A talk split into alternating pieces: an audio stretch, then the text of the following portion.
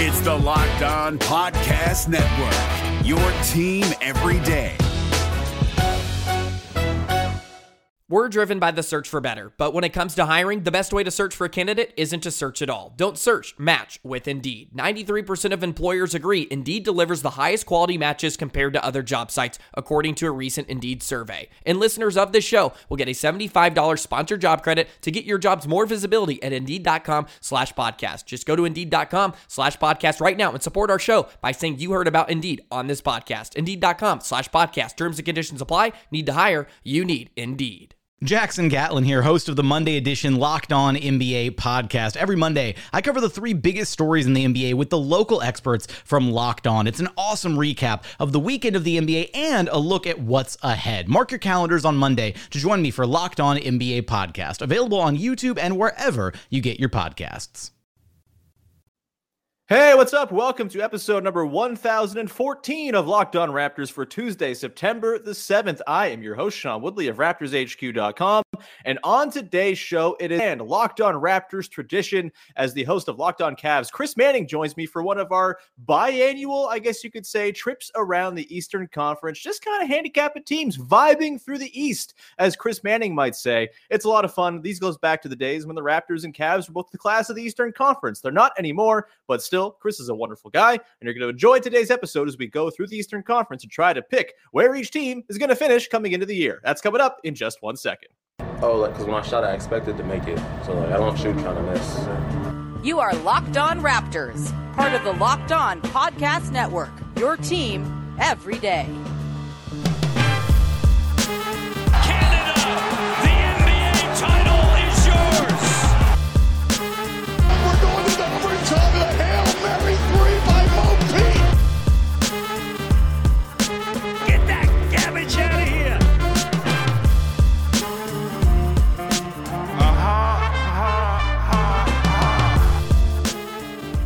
What's going on? Sean Woodley here uh, from Locked On Raptors, joined by Chris Manning of Locked On Cavs. Chris, how's it going, man? It's been a while.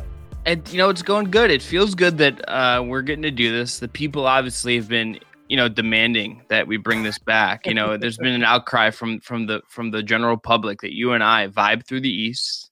We talk about this weird conference. This guy, I just did an over unders pod, uh, just kind of with you know, just kind of wading our way through it. Kind of did a little draft of that with, some folks, and I still don't know what I think of this conference. I think it is, mm-hmm. uh, there are two teams I think are really good, and then the rest I'm just like I have no. I you could convince me of a lot of different things. So I'm mm-hmm. I'm excited to to see what you think about a lot of this. Yeah, so we are going to dive into 1 through 15 of the Eastern Conference and just kind of, you know, hit on every team, hit on what we thought about their offseason, hit on where we think their sort of range of outcomes will be.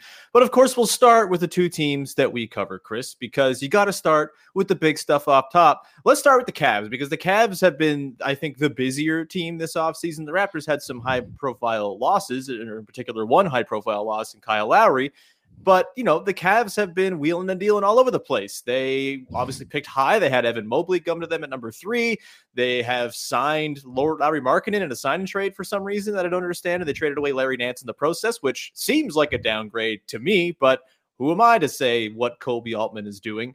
Um, let's just dive into the Cavs here, Chris. Was their offseason good? Are you happy with what they've done? Obviously, they're more talented and like better set up for the future than they were when the offseason began because they got Evan Mobley. But where are you at with sort of the way the team has been built here? Because, you know, Collin Sexton's still there. Ben Simmons rumors still fly around, even though I don't really see how much that makes a lot of sense. It's been a bizarre offseason. Kevin Love for Ben Simmons. Who says no, Sean? Who says no? I mean, maybe the Cavs at this point. I don't know. Nah, it seems nah, like nah, nobody wants Ben Simmons, but no one, no one wants Kevin Love either. Um, I just don't know why the Cavs want to break up the Lauri Markkanen and Kevin Love three-four combination. I mean, There's like real Andrea Bargnani playing the three look, potential. When you could, poten- I love when you could potentially play Jarrett Allen, Lauri Markkanen, and Kevin Love, Taco Fall, and Dean Wade all together at the same time, like you got to do it. You know, Absolutely, like you, yeah. you got to do it. Um, I tend to I, am a little lower than than I was at the end of last season at this point. Like I, I think they're gonna miss Nance. I think like as a guy who moves the ball well, a guy who defends really well, is versatile. Obviously, some health concerns that he's had. I think throughout his career that kind of limit sort of his effectiveness. But like I, I think Markkanen's a better shooter, and I think that's like you can talk yourself into that making sense.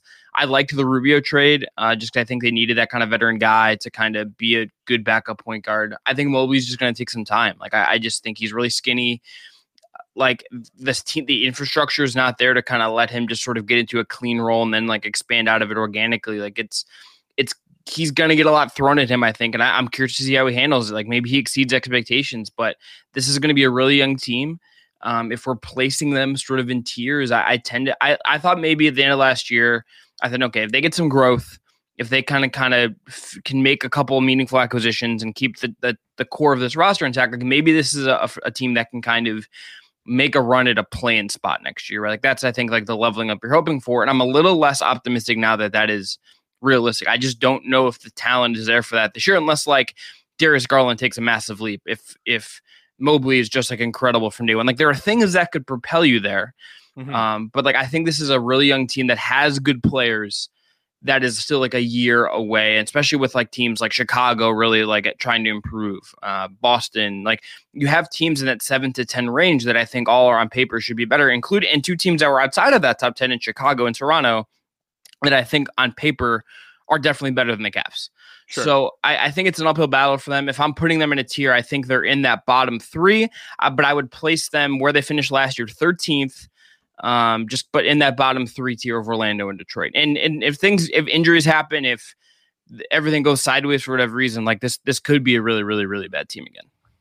Yeah, I mean, uh, the thing with the Cavs is that it's a lot better than it used to be. I remember a couple years ago, yeah. I think during the 2019-20 season, watching a Raptors Cavs New Year's Eve game and thinking this Cavs team is one of the worst basketball teams I've ever seen. Like they just have no idea what they're doing at any point. That Raptors team was just like full of dad energy, and they were just absolutely pasting the Cavs whenever they played during that kind of stretch they're better than that now, and, and I'm excited to see what Mobley's going to do. I think Okoro kind of got slept on as a really good rookie last season.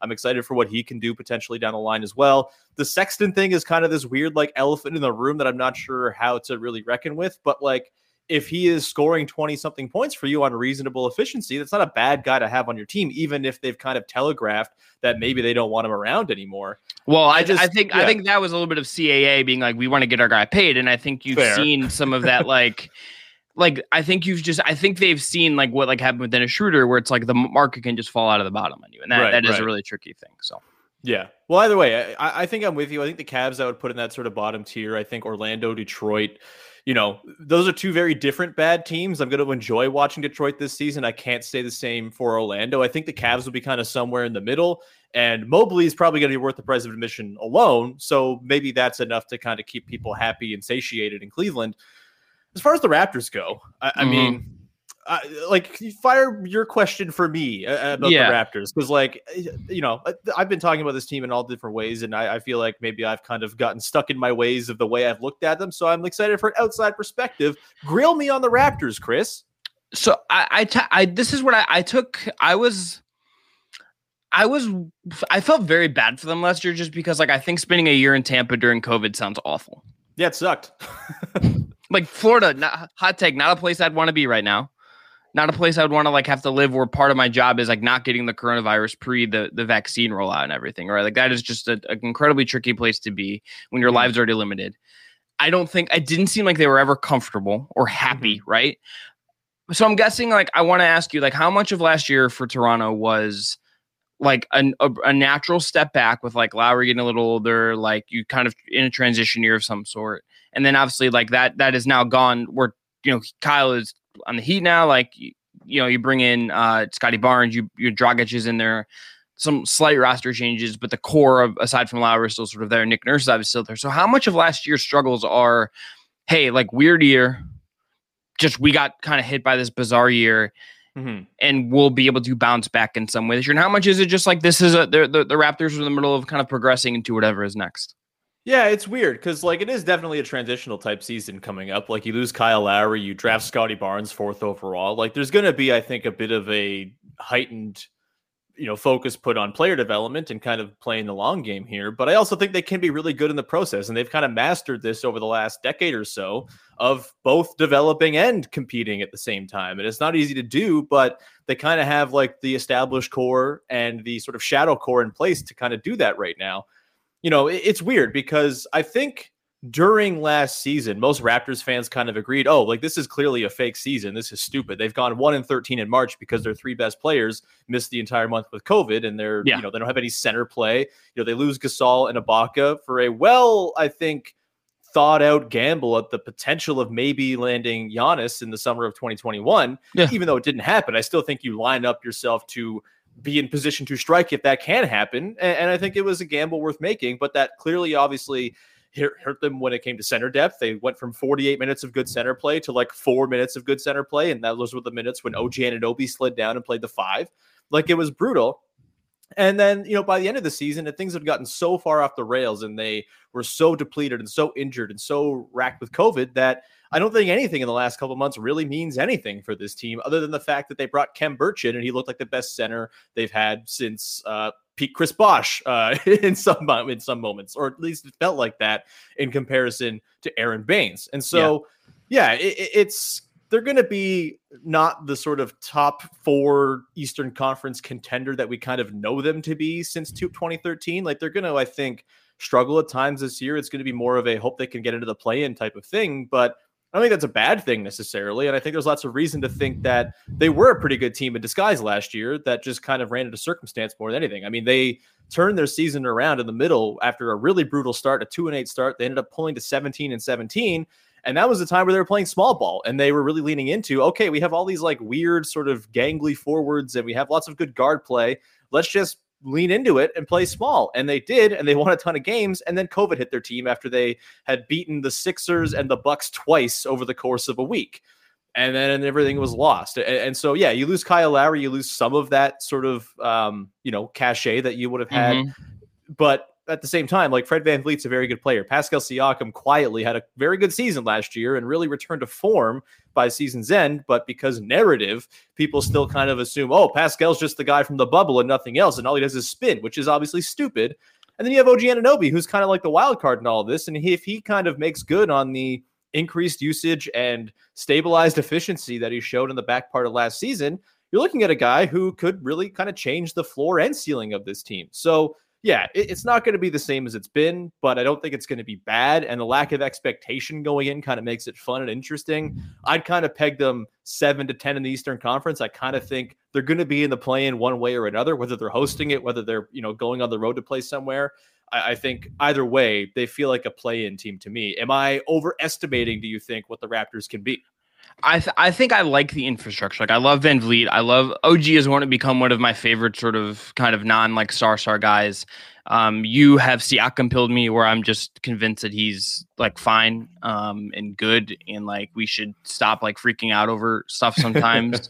um, the center play. I mean, if you just get good center play, I think that's the thing. I I guess like I wonder like is Malachi Flynn like ready? Like I kind of I just like I just thought Suggs felt like such a Raptors guy and mm.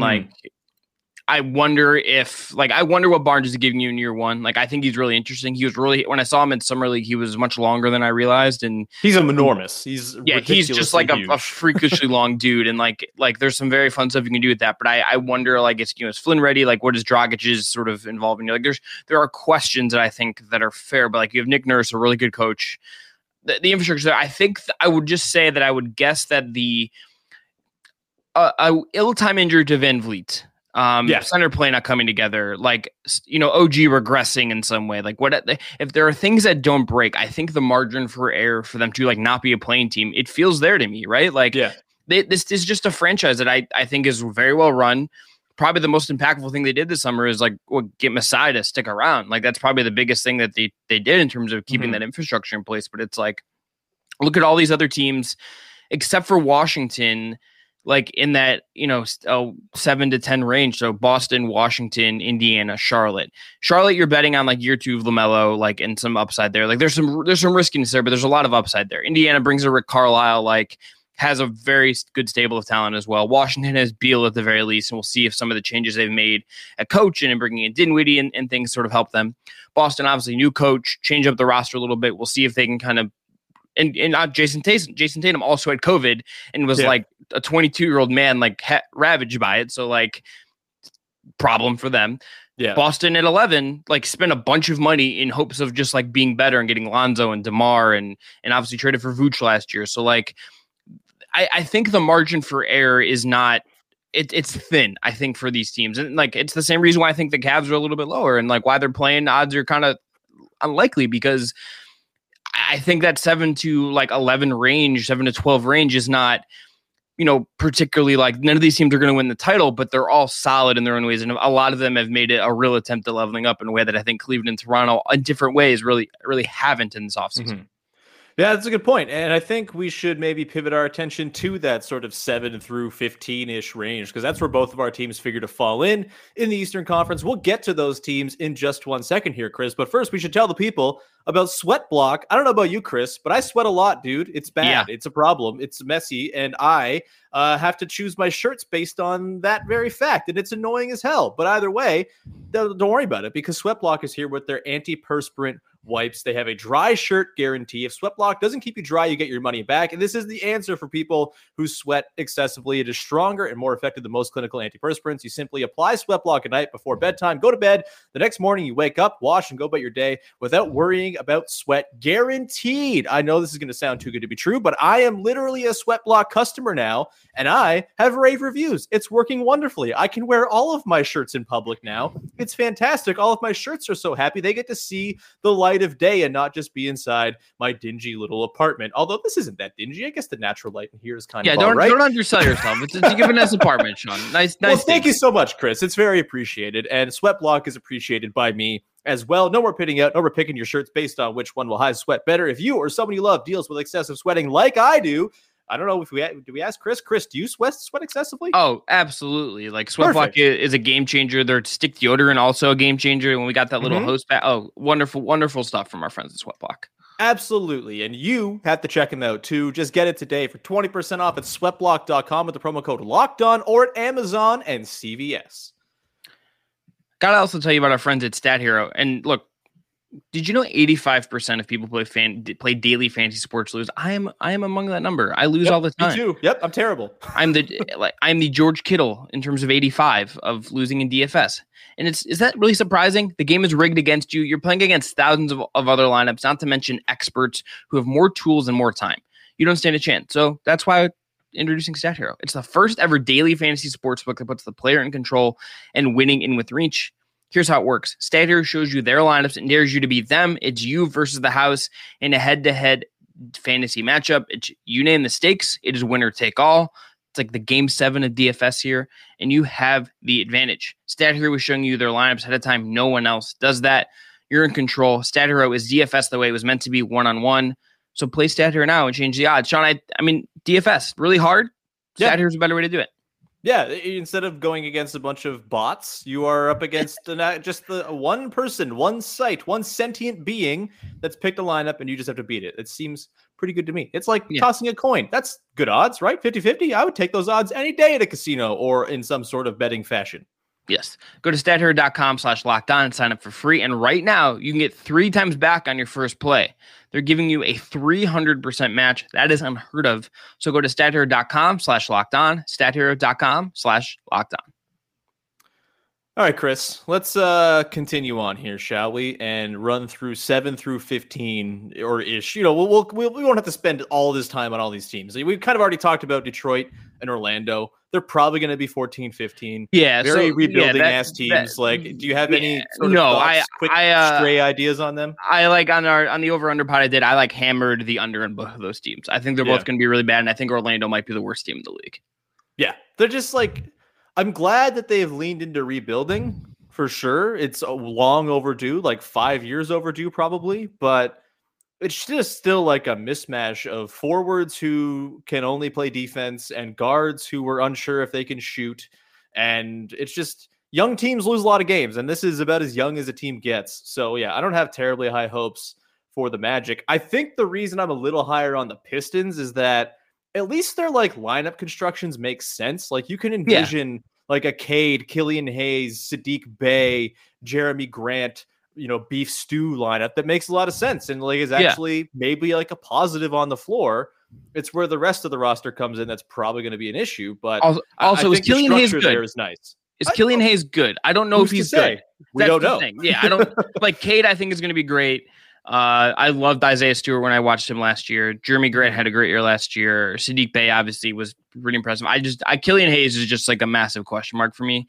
Yeah. I, I, I wouldn't be shocked if they finished ahead of the Cavs. To be honest with you, if Cade is just yeah. like phenomenal and the Cavs just like kind of don't gel and like have some Cavsy kind of chaos to them and like like if, let's say like JB Bickerstaff gets fired and the vibes just tank and yeah. like that that feels like a Cavs thing, you know? And like yeah. Dwane Casey I feel like is a very steady ship in what's going on in Detroit right now. Dwane Casey, good coach. Uh, you will hear no other sentiment the, the, about Dwane Casey than that for me. You know, playoff series against the Cavs, notwithstanding, uh, it's LeBron's fault. It's not Dwane Casey's fault, right? Yeah, I don't know. I don't know. What, I don't know what you do there, man. It's just like, like, what, what are you supposed to do? Yeah. I mean, not having CJ Miles guard Kevin Love in the post was maybe job number one, but we don't need to denigrate Dwane Casey. He's wonderful. He's going to do a really good job with that young Pistons team, and I think the structure they have. Hey, Cavs, quite Cavs nice. legend CJ Miles, sir. You put some respect on that name. uh, so we're kind of, I think, in agreement that at 13 we'll probably see the Cavs there, and then I think like 12 through seven. You know, I said the Raptors' range of outcomes was seven through 10. It's probably seven through 12 more realistically. Mm-hmm. And the teams in that range are many. There's the Hornets, there's the Bulls, there's the Wizards, there's the Raptors, there's the Pacers. I guess you could throw in like maybe the Celtics as well. The Knicks still exist too. I keep forgetting about the Knicks existing and not being an embarrassing garbage show. Although I kind of think maybe we start with them. I think we could see a bit of a drop back to earth for the Knicks a little bit this season. Like last year was nice, was wonderful. Julius Randle was a wonderful story. I am not entirely in love with what they did with their offseason. Like Evan Fournier, eh, okay. And I just, I kind of feel like as much as everybody loves Thibs and as much as, you know, people are so in on Thibs in year one, maybe that messaging gets a little bit sort of dullened over the course of time. And also, I think like so many teams were bizarrely afflicted by COVID last season. The Knicks kind of got by scot free, and it felt like their really impressive five seed or four seed, whatever they ended up being, was kind of built off of the misfortune of other teams more than of the Knicks being really great. My whole thing with the Knicks last season was I thought they were more effectively annoying than actually good. And I'm not sure if that holds up when the playing field's a little bit more even, or there are fewer teams that are kind of dealing with COVID stuff all season long. Am I too low on everybody's favorite team, the New York Knicks, Chris? So I, I think there's a case that they're like be a little they'll be fine just because like Fournier is upgrading over like some kind of eh, guard play, right? Like it's not like they were getting like robust guard play from like Reggie Bullock, who I, who I like, but like I think Fournier is an upgrade, um, at least in the regular season. I like Kemba Walker. We don't know exactly what you're getting there, but like he should be better than Elfrid Payton, who's like not yeah. good. You know yeah. what I mean? Like Sure. I I, th- I, think there are things about their roster that like I can see it where they're like stable-ish from last year. I don't think this is like a championship team, and like if Miami is better in the regular season, if Boston, who I guess of these like teams, I kind of am gonna make just because I think the Jays are both really good.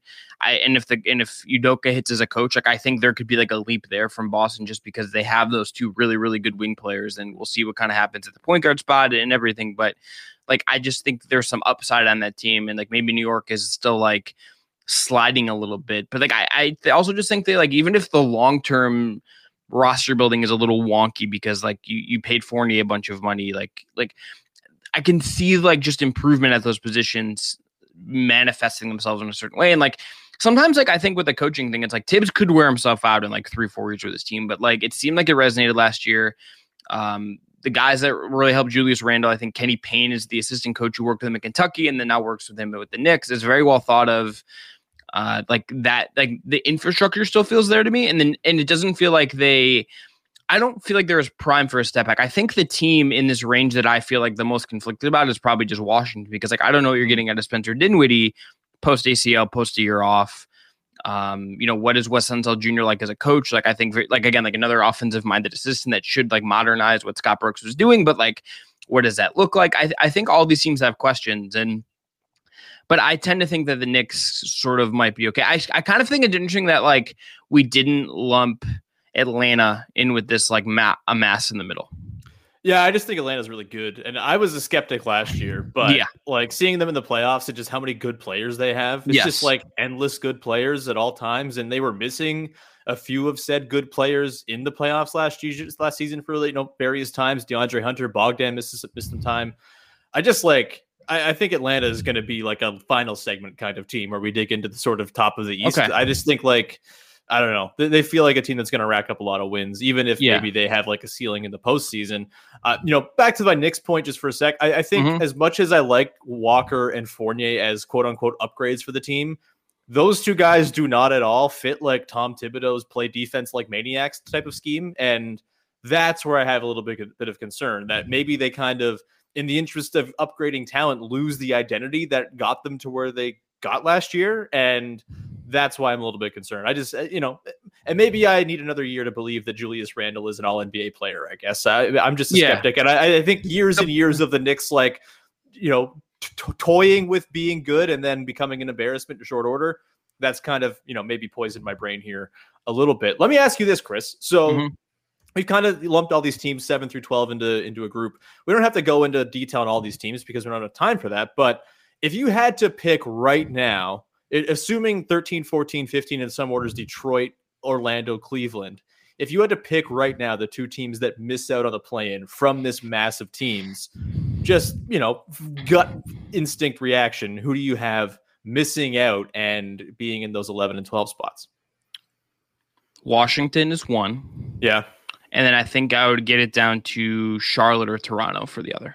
Yeah. Fair enough. I think. Ju- I, but I Yeah. don't feel good about the Toronto one. I feel, mean, I like it's like I like Charlotte. I think James Borrego is a really good coach. Lamelo Ball rocks. Like they have Yeah. like their infrastructure is also good. Like they have a bunch of good players. It's just like this is competitive. Um, I guess Indiana is like also like another risky one because like Yeah, if like weird, Brog- man. if Brogdon gets hurt, if LeVert get who has injury concerns the past gets hurt, if Carlisle just like doesn't mesh with this group right away, like that's a concern. Mhm. Um, I feel like the one I feel the most sure about as a cop out answer is just Washington, a- as Yeah. far as them missing, because I think Chicago like definitely should be better.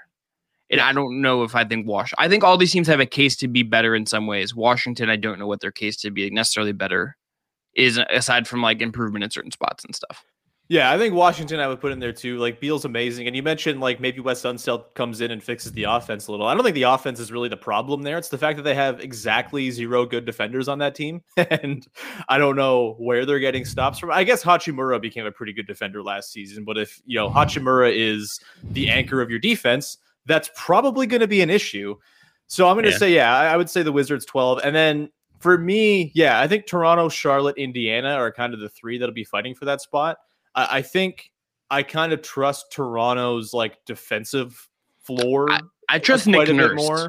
Nick Nurse is also a good coach. And my thing with the Pacers is like, yes, Nate Bjorkgren was a bad coach for lots of different reasons. But if one of the things that the Pacers didn't like was the fact that he yelled a lot, uh, they're not going to like Rick Carlisle either. Uh, it's like, Yeah, but they, but like they're they kind of replacing getting like with just like a more intense like Well- version with maybe some of the less problematic parts involved. Yeah, well, like has won a title, and they are getting T.J. Warren back, and That's they'll ha- like so. It's like I wonder if there's just like a little more. I don't know. I, I, Yeah. that could just be like extremely goofy and weird. A lot of these teams could be extremely goofy and weird. Like the Yeah. Celtics, like we haven't really like it's weird for you and I to go through a Celtic. Hi, John Krause, if you're watching, hello. Yeah. But like for for us to go through a, a pod here and not like kind of not really like throw some stuff at Boston because like like it's kind of wild that they're like trying to put the Al Horford thing like back, like in the, the Al Horford magic, like back in the bottle, so to speak, Yeah. as like as like a fix. And like Robert Williams like has to prove that he can play more than like 20 minutes a game and stay healthy and still be Yeah. effective. Like there are questions there. It's just sort of like hand gestures at Jayson Tatum and Jaylen Brown. Like Yeah, they're Like- very good. like Yeah. the Jays are good. So Like I would say the, of this, like if we're lumping them into the seven through twelve range, I would say they're the most likely team to finish in the top six. I think that's fair, and I think the Bulls are probably in that. Like those, Yeah, those well- are like the six, seven teams to me. And maybe we should pivot to those teams and uh, tell people about a, a, lovely sponsor before we do that, Chris. And Yeah. that lovely sponsor today is rockauto.com. I don't know about you, Chris, but I'm a dumb dumb when it comes to cars. I have no idea Yeah. what I'm talking about. I don't know Uh, where things go. I went to the mechanic on uh what day was it? Friday. I don't know, I got an oil change and I'm lucky that nothing was wrong with the car because I would have gotten fleeced surely if a part needed replacing because I don't know what I'm doing. I don't know what parts go together. They tell me how things all work and it just goes through one year and at the other. But Rock Auto is here for the do-it-yourselfers, the people the, at home sort of worried about mechanics fleecing them, and everyone in between. And they are making you uh, save a lot of money on parts. It's it's just as easy as that. They are a family-owned business. They've been doing it for 20 years and their prices are reliably low for every customer. And it's not just prices. You get choice with rockauto.com. Most mechanics will have one version of the part you need whereas Rock Auto is going to have brand specifications, prices to choose from and you get to pick the part that works best for your budget and for your vehicle. Go explore their easy-to-use website today to find the solution to your auto part needs. Go to rockauto.com right now and see all the parts available for your car or truck and write locked on in there. How did you hear about us box to know that we sent you amazing selection, reliably low prices, all the car parts you will ever need at rockauto.com. We're driven by the search for better, but when it comes to hiring, the best way to search for a candidate isn't to search at all. Don't search, match with Indeed. 93% of employers agree Indeed delivers the highest quality matches compared to other job sites, according to a recent Indeed survey. And listeners of this show will get a $75 sponsored job credit to get your jobs more visibility at Indeed.com slash podcast. Just go to Indeed.com slash podcast right now and support our show by saying you heard about Indeed on this podcast. Indeed.com slash podcast. Terms and conditions apply. Need to hire? You need Indeed. All right, Chris, let's round this out and uh, go through, I guess, the contender class of the Eastern Conference. Obviously, the defending champion Bucks are there, the Nets are there, the Heat are there after their offseason moves, I would say, if a little bit of a tier lower. The Hawks are there. The Sixers are there, I think. Who knows? I don't know what's going on in Philly at all. I, th- I, think that's a good place to start because I firmly sure. have two teams that are in the top of the top, and that's Brooklyn and Milwaukee. Yeah, yeah. yeah just because of like the Ben Simmons stuff, like and what I don't like I don't know like what that even looks like. Like is like how to sort of suss it out. I only have two teams in that very, very top tier. Mm-hmm. Um and I think Brooklyn like should overwhelmingly be the favorite to win the NBA title this year. Yeah, they're insane. They should they're, they're easily re- walk. Abs- if they don't, yeah. it's kind of an embarrassment. yeah, it's ridiculous like how much talent that team has, assuming they're healthy and everything. And Milwaukee won the title, and like I'm like Giannis rocks and like I love Jrue and I love Middleton and that team's really good. So I don't like have like much to say about those two other than like I think they're the best 2 mm-hmm. So like I Philly won the conference last year. They had the best record in the East. and Embiid is amazing. Yep. I just like the the Simmons thing of it all is sort of just like I like are you going to be able to trade him? Can you like put him in like like Philly seems like the worst city to like have him like show up and play in front of. Yeah. as this is going on. You know what I mean? Like that yeah. doesn't seem like good for anybody. Like the, the the whatever is going on there, even though like I think Doc's a good coach, like I I like a lot of the guys they have. Like Seth Curry obviously was very good for them last year. Um like I, I don't know what to do. The the Simmons thing just makes the Sixers just like this amalgam of chaos in my head almost. Yeah.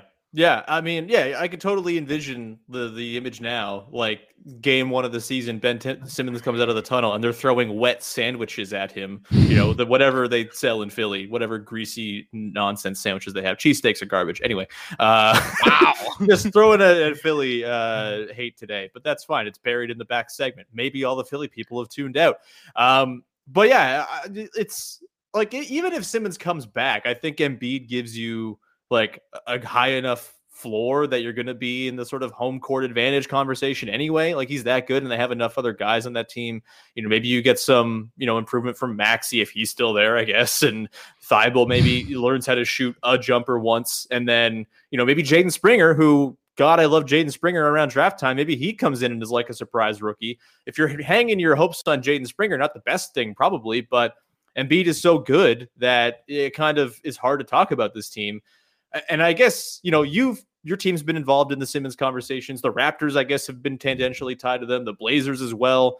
Is there a single Simmons trade that that has been sort of circulated out there that if it goes down, you would say, "Oh yeah, the Sixers are markedly better"? Because I think there's probably a couple out there, but it's hard to find them. And you, of course, need both teams to say yes to them, which is obviously the big stumbling block here because the Sixers are asking for a, a ridiculous ransom for yeah. their extremely depreciated uh, player. well, and like th- their window is like right now. You have Joel Embiid now. Like you need to yeah. go now. Uh, I don't think the Cavs offer makes them better. No.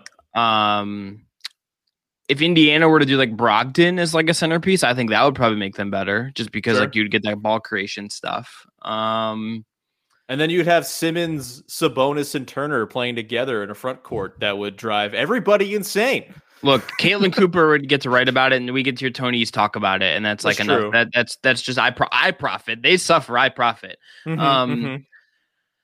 What's the Toronto offer? There is no Toronto offer. It doesn't make any sense. There's not a Toronto offer. Like th- this is we talked about this on last week's podcast. You can go Because like they would want they would like. they would want VanVleet, and like why the hell would Toronto give up VanVleet? Yeah, the? Raptors are not trading Fred VanVleet in the year where they've just lost Kyle Lowry as well. This is a team that cares about culture. They care about, you know, passing the baton and all this stuff. Trading VanVleet for Ben Simmons, who's just going to create more headaches, is by no means the move. They're not that committed to Vision six foot nine in the to go in and the trade away their yeah. new guy who has the keys to the franchise for a guy that they're not sure if they can give the keys to. um yeah, it's not the Kawhi thing where it's like okay, like you know. Yeah. We're, we're going for a title. Like the, the Ben Simmons acquisition doesn't like take you to like a title window right there. I guess at like all. it's just like just trade him for McCollum at this Yeah. point, and then like I think that I think that or Brogdon would probably make them a little better, at least function a little bit better. I guess like if the Kings were willing to like do some of the the stuff they were like one of those I guess like it would have to be you would think it would probably be Halliburton and Yeah. like Hield. I think that would probably make them better too, just because the shooting is always necessary around Embiid and stuff. So Sure. but it's like those three ones. Like if the Cavs offer is like Sexton, I guess you're dumping Love's contract somewhere, and like because you got to make the money work. Like I don't like. I think Sexton's good. I don't think he's like the DNA of player you kind of need around Embiid to as like a No. shooter creator type. Like I think it's Brogdon more th- is like the archetype, and then McCollum and and Halliburton and and Hield. Um, Yeah. Well, you don't like the Collin Sexton Andre Drummond tandem, Chris? You not a fan? you don't think I- that can help spearhead the Sixers Uh, run to a title? HR is HR here? Can I can I can, can I can I like call HR and bring them in here to to mediate because uh boy uh I forgot Andre Drummond was on the Sixers and that made that makes me infinitely lower in the East because he's not a, he's not that good. Um Yeah. so would you have Milwaukee or or my or sorry excuse me Atlanta or Miami? Ooh, good question. I would say I would have Atlanta. I think I'd have Atlanta three in terms of Eastern Conference regular season standings. Oh, Okay. I think I, my sort of standings would go Nets, Bucks, then Atlanta, because I just think they have a lot of good players and will just win a lot of games. And like the run they went on after they hired McMillan last season was pretty impressive and would have translated into like a 50 something plus win team. Mhm. I think four, I guess I'll put the Sixers for now, which is like a big stupid question mark. And then the Heat probably five. Although I think the Heat are probably the third most playoff yeah. dangerous team in the Eastern Conference at this point, if that Which- makes sense. we're like a cliche of ourselves in agreeing with that because like the heat the heat culture the heat playoff thing is like but it's like yeah like I have if Kyle Lowry. He's very Yeah, good. they have Did- Kyle Lowry. He's on that team now. Kyle Kyle Jimmy and Bam is like annoying as hell to play in a playoff Yeah, series. and then In a- PJ Tucker just like shooting one three a game and defending everybody like a monster. Like, Yeah, yeah, that's gonna uh, be a good team. Like yeah and like if Tyler Herro bounces back at all like you have another useful guard like the, the DNA of a really good team is is definitely there um yeah, and like I think their lack Spolst- of depth could hurt them yes in the regular season wins wise. But like when you get to the playoffs and you're playing seven guys anyway, they have seven very good guys. Yeah, they're all they're all like kind of old. Like Lowry and uh and PJ are both kind of old, and like Yeah. I mean, like they're still using a roster spot on um on, on Udonis, and like Markieff Morris was like a offseason acquisition for them. So like, I also just feel like they're a team that like someone random is just gonna end up like mattering for them in a way that we're just like it just happens. Like Oh, yeah, like, like Gabe Vincent or something like that. yeah, yeah like someone we're not talking about now is just like oh Max like, Strus becomes like uh, Yeah. the new Klay Thompson or something garbage like that. Yeah, I mean, I mean, may, like, I mean, maybe they can, maybe they actually can rehabilitate Victor Oladipo, which feels like a massive if. I forgot obviously. Oladipo's still there too. Yes. Yeah, but it's like they have Bam, Jimmy. Like if you're looking like a playoff rotation, it's Lowry, Bam, Jimmy, uh, Oladipo. You would think Duncan Robinson, PJ Tucker, Tyler Herro, and then like you know you have Dewayne Dedmon is like a backup center, and Yeah. Markieff Morris is around. Like you have like the top Haslem comes seven- in for punches. Yeah. yeah, why not? You have like seven guys that are like proven dudes, and like if Yeah. if Oladipo, if Oladipo is like healthy or like eighty percent of healthy or whatever he can be at this point, like there's a clear role for him to just be like rad and then being really annoying to play. And like that's and like again, Spoelstra, I think Spoelstra Spoelstra's probably the best coach in the league, and like has been He's for very a while. good. He's very good, Mhm. and like th- they're they're gonna be annoying as hell to play. They're just Yeah. like I I I mean like I, I think a little of the shine feels rubbed off because the Bucks just kind of handled those demons last year in the playoffs and just kind of cruised by them. Um, but like I yeah I just kind of think like yeah they'll barring injury and barring like age catching up with Kyle or or PJ or you Mhm. know like if they get a freak injury to Jimmy or, or Bam like I they'll probably be really really good. But I You know tend to think never you're right like to the Bucks in the playoffs is uh, Kyle Lowry. He usually uh, torments them hilariously. Actually, Yeah. Kyle, Kyle Lowry, very good. But I, I'd agree with you. I think I, I tend, I agree with you on that that order too. I think I go Brooklyn, then Milwaukee, then Atlanta, and then like slide the Sixers into four just because of the weirdness around that team right now, Mhm. and then the Heat after that. And then we have two teams to talk about here, and then we'll get the hell out of here. Uh, the Bulls and the Celtics. We kind of lumped the Celtics into the seven through twelve.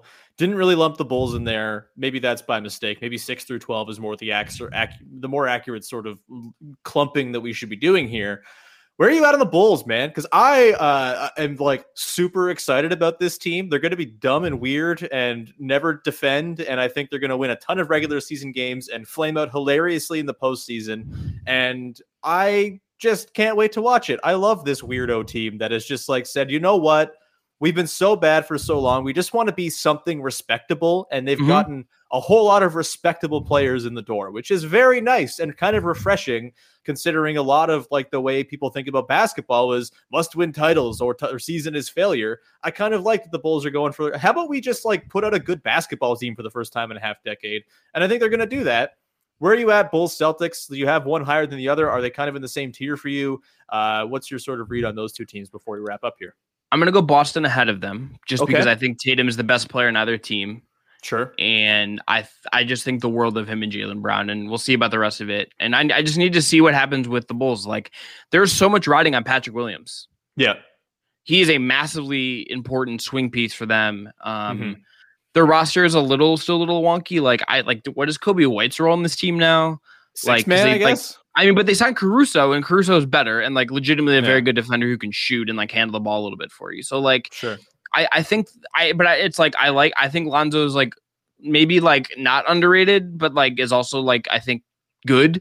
DeMar Mhm. I think has people that like I could understand if you like didn't watch a lot of the Spurs the last couple years if you're just busy or like you know not like you're watching other teams or whatever. You don't like, want to watch uh, depressing 34 win basketball? Yeah. look. I love Jakob Poeltl and, and so like that's that's that's my vibe right there. That's my Um, dude too, man. Yeah, love Jakob. um, but like DeMar has become like a really good playmaker. Yeah. That he just like wasn't with Toronto. He just is Yeah. now. And like if that carries over outside of San Antonio, like they have the ingredients for a really good team. LaVine's LaVine is a ton of fun to watch. Um, but I, I kind of need to see it and I need to see what the defense looks like because like if Vooch is your backline center Yeah. and DeMar for as much as good as he is, like isn't a great defender. Oh, he's LaVine, is, defender. LaVine Yeah. is not a good defender. Like has improved maybe a little bit, but like isn't good. Like Mhm. you're banking on like Lonzo and Patrick Williams like holding up your defense, and that's like really hard. And then like you know wh- again, what does the rest of the roster look like? Do they is there do, do like do they? I mean like I I'm asking just I guess I have to like do they miss Lauri at all? Like I, I don't know, but I, I tend. I mean, the sh- I just like the shooting, and like some Bulls people that I've talked to are like a little higher in him than I like. I tend to be, and uh, right. I don't know, man. It's it's quite a weird team in a lot of ways. Yeah, I mean, Vooch is just like a more comprehensive and better version of like a stretch five, right? Because he does other things on top of shooting threes well. So I don't think they're going to miss Markkanen at all. I think I would put the bill, the bull, the Bills, the Bulls ahead of the Celtics in the regular season, just because I think they'll pick up a lot of wins because they have, you know, a really high offensive ceiling. They might be like a top five offense in the league. I don't think that's crazy. And I think the Celtics are probably more of a playoff ready team, honestly. Like they have the two Yes. J's. After that, like I don't know if Dennis Schroeder is your vehicle to winning 55 games. Oh, I forgot like about that. him. Yeah. So I would say, you know, I don't think the Celtics are going to be like the lost cause they were last year. I think they're probably a, a pretty dangerous playoff team. And honestly, I could see both of these teams finishing ahead of Miami in the regular season and then Miami like winning a play in game and just kind of going on a run of terror. But, um, you know, But but there, that- but there has to. yeah. I think there's got to be incentive for all these teams to not be seven or eight or in the plane because you don't want to Yeah. play Milwaukee or Brooklyn around one. You want no, not at all. Philly Yeah. You want Philly, Yeah. you want like Atlanta. Like you like Yeah. those teams are good, but like you do not at all want to play Brooklyn or Milwaukee in round one, I don't think. I think you're avoiding those spots. Like there are teams like the Cavs would throw a ticker tape parade if they could make the play and get and, and get slaughtered by the Please Bucks in round one. us, Daddy. Yeah. Uh, Grant Gilbert is commissioning art statues, but like NFTs, baby. But uh, like the other teams are going to be like, Yeah. no, like we don't want Miami has Yeah. Miami has like no like you should like unless like like there's a Giannis like knee sprain that he actually keeps him out. like there's no reason to like if if James Harden just clubs for months and just doesn't look like James Harden or he gets hurt or something like then maybe or like Kyrie just get like whatever like maybe Yeah. there's a little hole in in the in in the you can put yourself through but like I I can't imagine and it, like you should be actively trying to be the sixth seed at all at all costs I think if you're these Yeah. teams because you're gonna lose in round one otherwise. Yeah, absolutely. It's a good point. It feels like a good point to leave the show off on, Chris. That was our traditional run through the Eastern Conference. Uh, lovely to do this again, buddy. Even though the Raptors and Cavs are not where they were in the standings when we started this annual or biannual tradition, it's lovely to continue it on. Uh, where can people check out all of your wonderful work? Locked on Cavs, Forbes, uh, d- folks over at Dime, where like I'm sure your Raptors readers already are reading Katie Heindl's amazing work. It's just like a pleasure Mhm. to be her teammate over there. Mhm. Um, bunch of other places. I have a Substack because I'm trying not to use the the dumb website that is Twitter.com. So if you want to follow my work, it's a good place to do it instead of going and following me on Twitter. Excellent. Uh, sorry for putting your handle on the graphic. That is the background Nah, for the show. you know, Uh, no man. Look, gotta get, gotta follow get, it. gotta use the brain. Don't yeah, follow, me, it. and then the, and give me the give me that boost so I can like get like a homage like influencer deal or something. There you go. There you go. Uh, yeah, that's gonna do. it. You can find me, of course, at Woodley Sean. Uh, in the next couple weeks, my annual tradition of ranking every Raptor is going to be back over at Raptors HQ. Probably next week, we're looking at that. So that's very exciting stuff. Uh, and uh, you can follow me on Twitter at Woodley Sean. You can see it on the page there. Uh, subscribe to the YouTube page for both Locked On Raptors and Locked On Cavs. It's much appreciated. The subscribers are fantastic. We're near 600 on Locked On Raptors. So thank you so much to those who have smashed the subscribe button as we continue to push towards a thousand. Uh, that will do it, though. We'll talk to you again with another episode of Locked On Raptors or Locked On Cavs, depending on which feed you're listening to it on in a day or two. I don't know when you're going next. I'm going on Wednesday. I'm not sure about you, Chris. I won't speak for you, but I'm sure it'll be wonderful. Thanks so much for tuning in. Talk to you soon. Bye bye.